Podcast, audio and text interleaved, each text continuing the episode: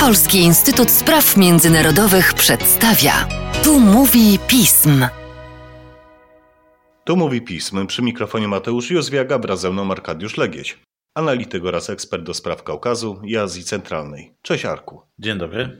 Kontynuujemy dzisiaj rozmowy na temat reakcji międzynarodowych na wojnę ukraińsko-rosyjską. Temat ten jest zwłaszcza istotny dla państw sąsiadujących z Rosją, państw obszaru poradzieckiego. Ambicje odbudowy przez Rosję strefy wpływów z czasów ZSRR mogą generować obawy zarówno o aspekty ekonomiczne, jak i przecież potencjalnie o zachowanie własnej suwerenności. Pora więc zapytać, jak wyglądają reakcje państw obszaru poradzieckiego na wojnę ukraińsko-rosyjską.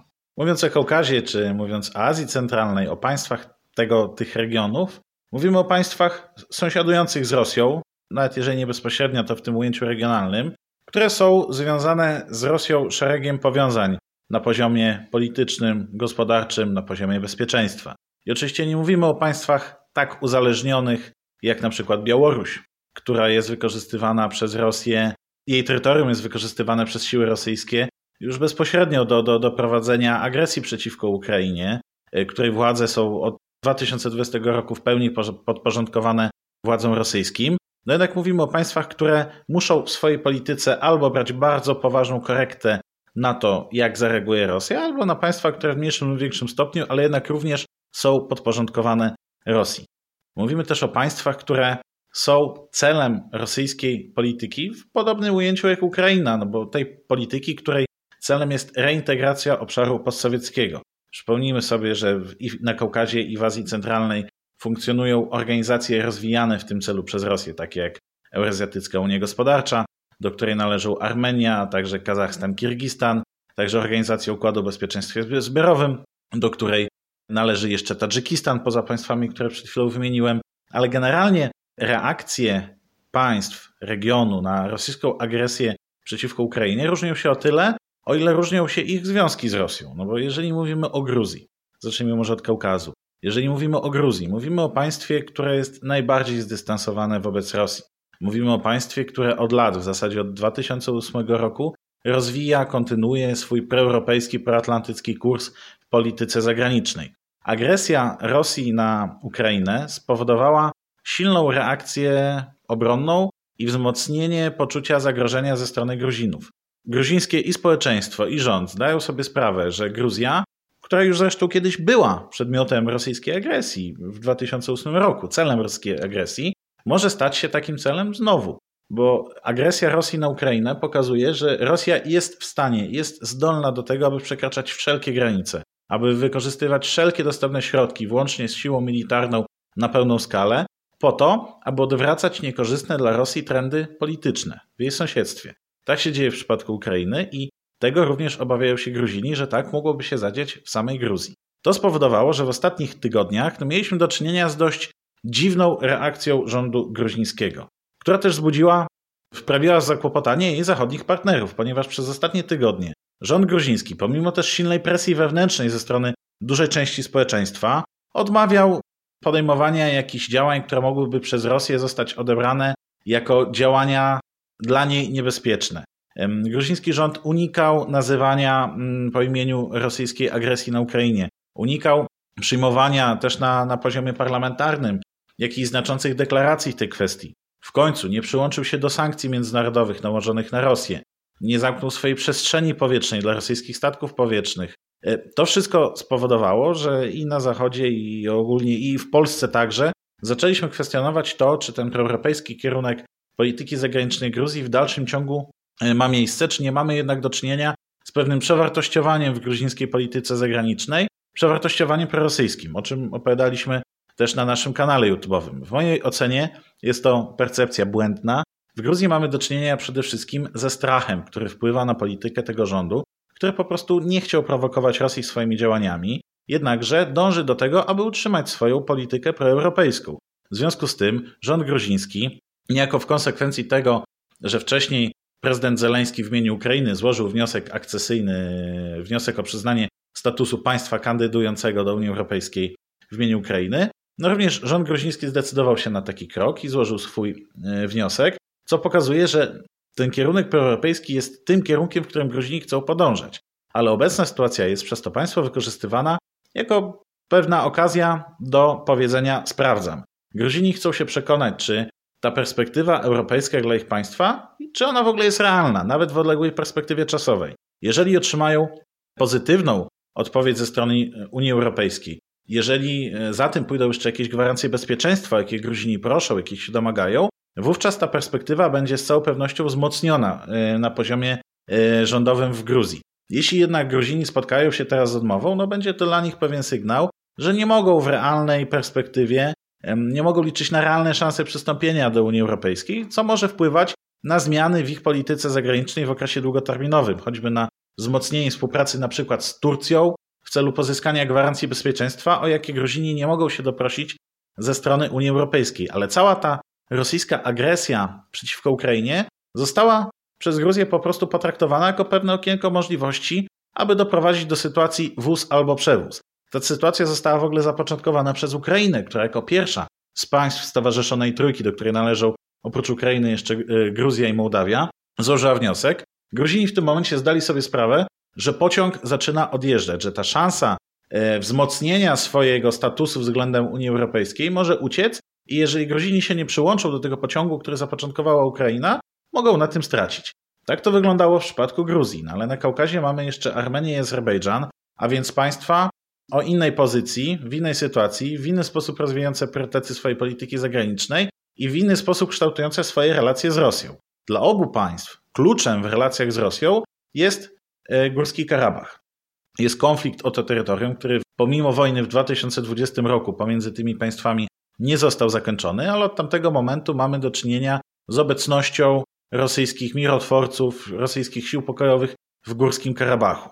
E, Armenia jest państwem, które polega na rosyjskich gwarancjach bezpieczeństwa, które bez rosyjskiej obecności wojskowej i bez tych gwarancji nie byłoby w stanie w chwili obecnej zapewnić bezpieczeństwa i swojemu terytorium właściwemu, i tej Republice Górskiego Karabachu. W związku z czym Ormianie no, nie mają wyjścia, popierają, mimo że unikają jakichś zdecydowanych deklaracji, no ale popierają rosyjską interwencję przeciwko Ukrainie. Również nie przyłączają się do sankcji międzynarodowych. Wręcz wyrażają zainteresowanie tym, aby podmioty, które będą miały utrudnione funkcjonowanie na terytorium Rosji w związku z reżimem sankcyjnym, przenosiły swoją działalność na terytorium Armenii, widząc w tym pewną szansę e, do ugrania na gruncie gospodarczym dla siebie, no ale przede wszystkim są skupione na tym, aby Rosja nie ograniczyła swojego zaangażowania militarnego na Kaukazie, nie ograniczyła swojego zaangażowania militarnego w Górskim Karabachu, ponieważ dla Ormian jest to e, gwarancja bezpieczeństwa.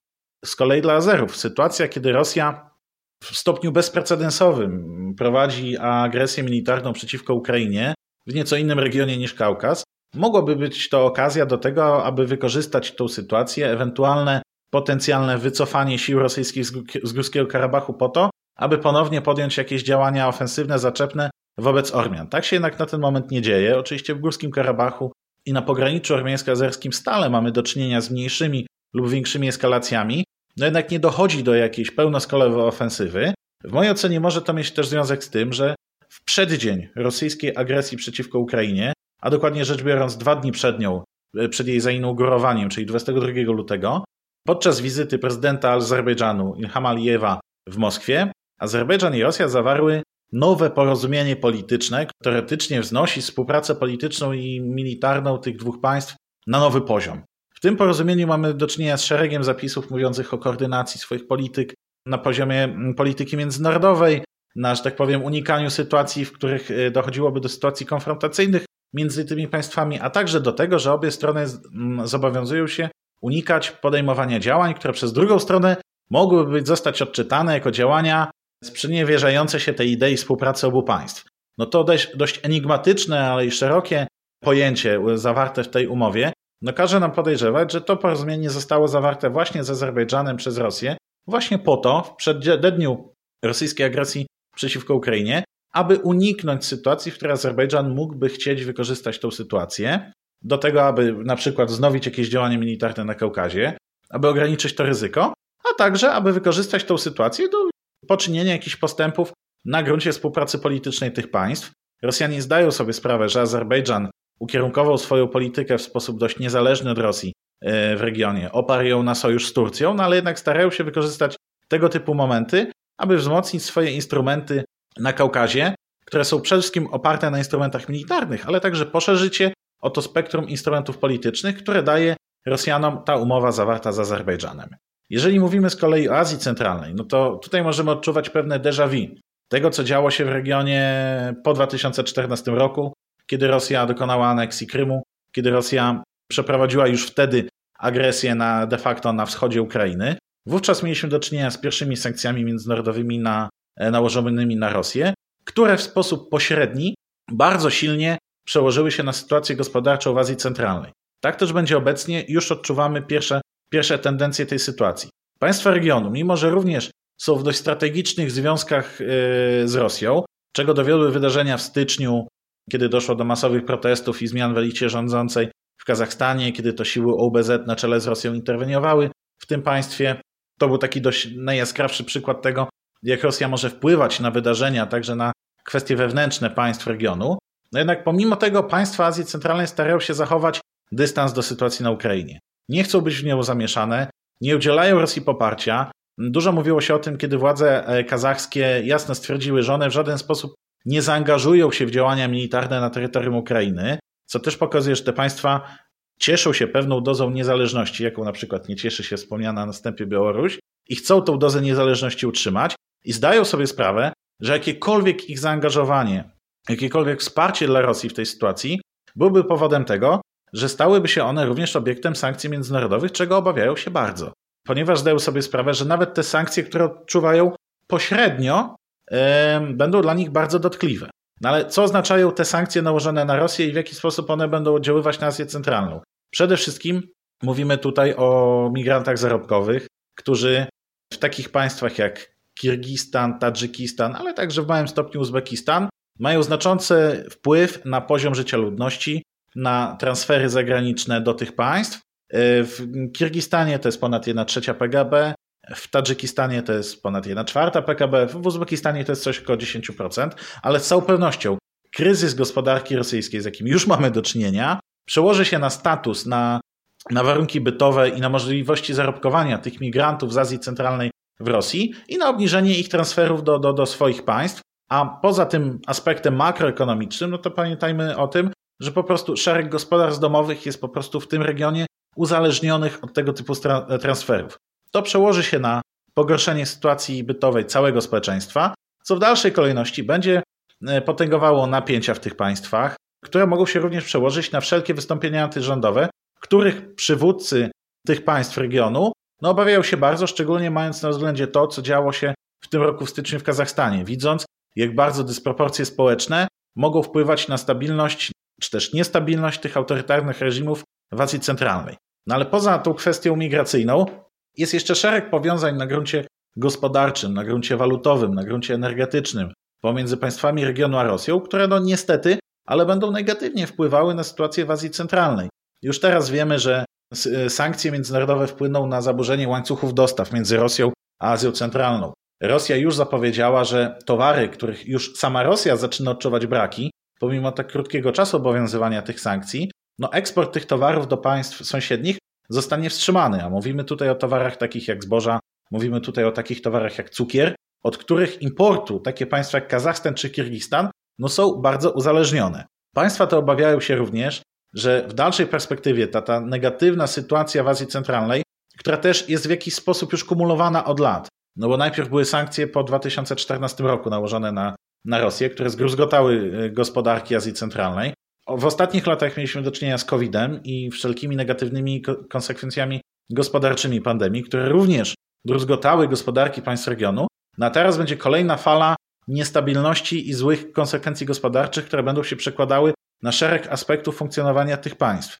Poza protestami antyrządowymi, yy, rządzący państwami Azji Centralnej obawiają się również tego, że mogą w związku z tym popaść w większą zależność od Rosji na poziomie politycznym, no bo już nie, nie tyle gospodarczym, bo Rosja nie będzie miała instrumentów gospodarczych, mimo że zawsze ona miała je bardzo ograniczone, ale również będą w stanie, będą zmuszone w większym stopniu opierać się o wsparcie gospodarcze ze strony Chin, które, jak, jak wiemy, wykorzystują tego typu instrumenty gospodarcze do realizacji swoich celów politycznych w regionie. Państwa regionu obawiają się również, że ich obywatele, szczególnie z takich państw jak Kirgistan, Uzbekistan, będą w, w obliczu pogorszenia ich sytuacji bytowej skorzy do tego, aby na przykład zaciągać się do rosyjskich firm, firm militarnych. Dużo mówiliśmy w ostatnich dniach o tym, czytaliśmy w mediach, że Rosja prowadzi rekrutację najemników, ochotników w Syrii, aby wykorzystywać ich do działań zbrojnych na Ukrainie. No to miejmy również świadomość, że tego typu działania Rosja prowadzi w państwach Azji Centralnej, czy też w republikach separatystycznych na Kaukazie, w Abchazji, w Osetii, po to, aby wykorzystywać to jako pewne wzmocnienie swoich sił na Tego typu konsekwencji i tego typu różnych negatywnych tendencji dla państw regionu z całą pewnością będzie więcej, a szczególnie te konsekwencje na poziomie gospodarczym długoterminowo osłabią stabilność reżimów w Azji Centralnej i przyczynią się do dalszej destabilizacji, która może mieć konsekwencje zarówno w protestach, zarówno w kryzysach wewnętrznych, jak i w konfliktach, choćby konfliktach granicznych, no bo pamiętamy, że choćby w dwóch latach konflikt pomiędzy Kirgistanem a Tadżykistanem został odgrzany czy też podgrzany do, do, do pewnego istotnego poziomu, a powrót migrantów zarobkowych, powrót mężczyzn w wieku no, produkcyjnym, tak, e, nasilenie napięć na poziomie społecznym, napięć wewnętrznych, no zawsze sprzyja nie tylko napięciom o charakterze stricte wewnętrznym, antyrządowym, ale także eskalacji konfliktów o charakterze etnicznym czy też przygranicznym, z którymi mamy do czynienia w Azji Centralnej. Jak widać, szanowni państwo, cień poradziecki kładzie się gęsto na rosyjskie sąsiedztwo. A każde państwo, mając swoją historię i własne doświadczenia, reagować będzie czasem niezrozumiale z perspektywy zachodniej, ale w pełni racjonalnie, wykorzystując własną percepcję. O tym w jak najbliższych tygodniach i miesiącach obszar poradziecki będzie budował swoje relacje z Rosją i Ukrainą, porozmawiamy nie raz, nie dwa. Tymczasem dziękuję Ci, Arku, za dzisiejszy podcast. Dziękuję. A Państwa zaś zachęcam do śledzenia naszej strony internetowej, czytania najnowszych biuletynów i komentarzy, śledzenia mediów społecznościowych, w tym naszego kanału na YouTube. A z mojej strony to wszystko. Dziękuję za uwagę i do usłyszenia.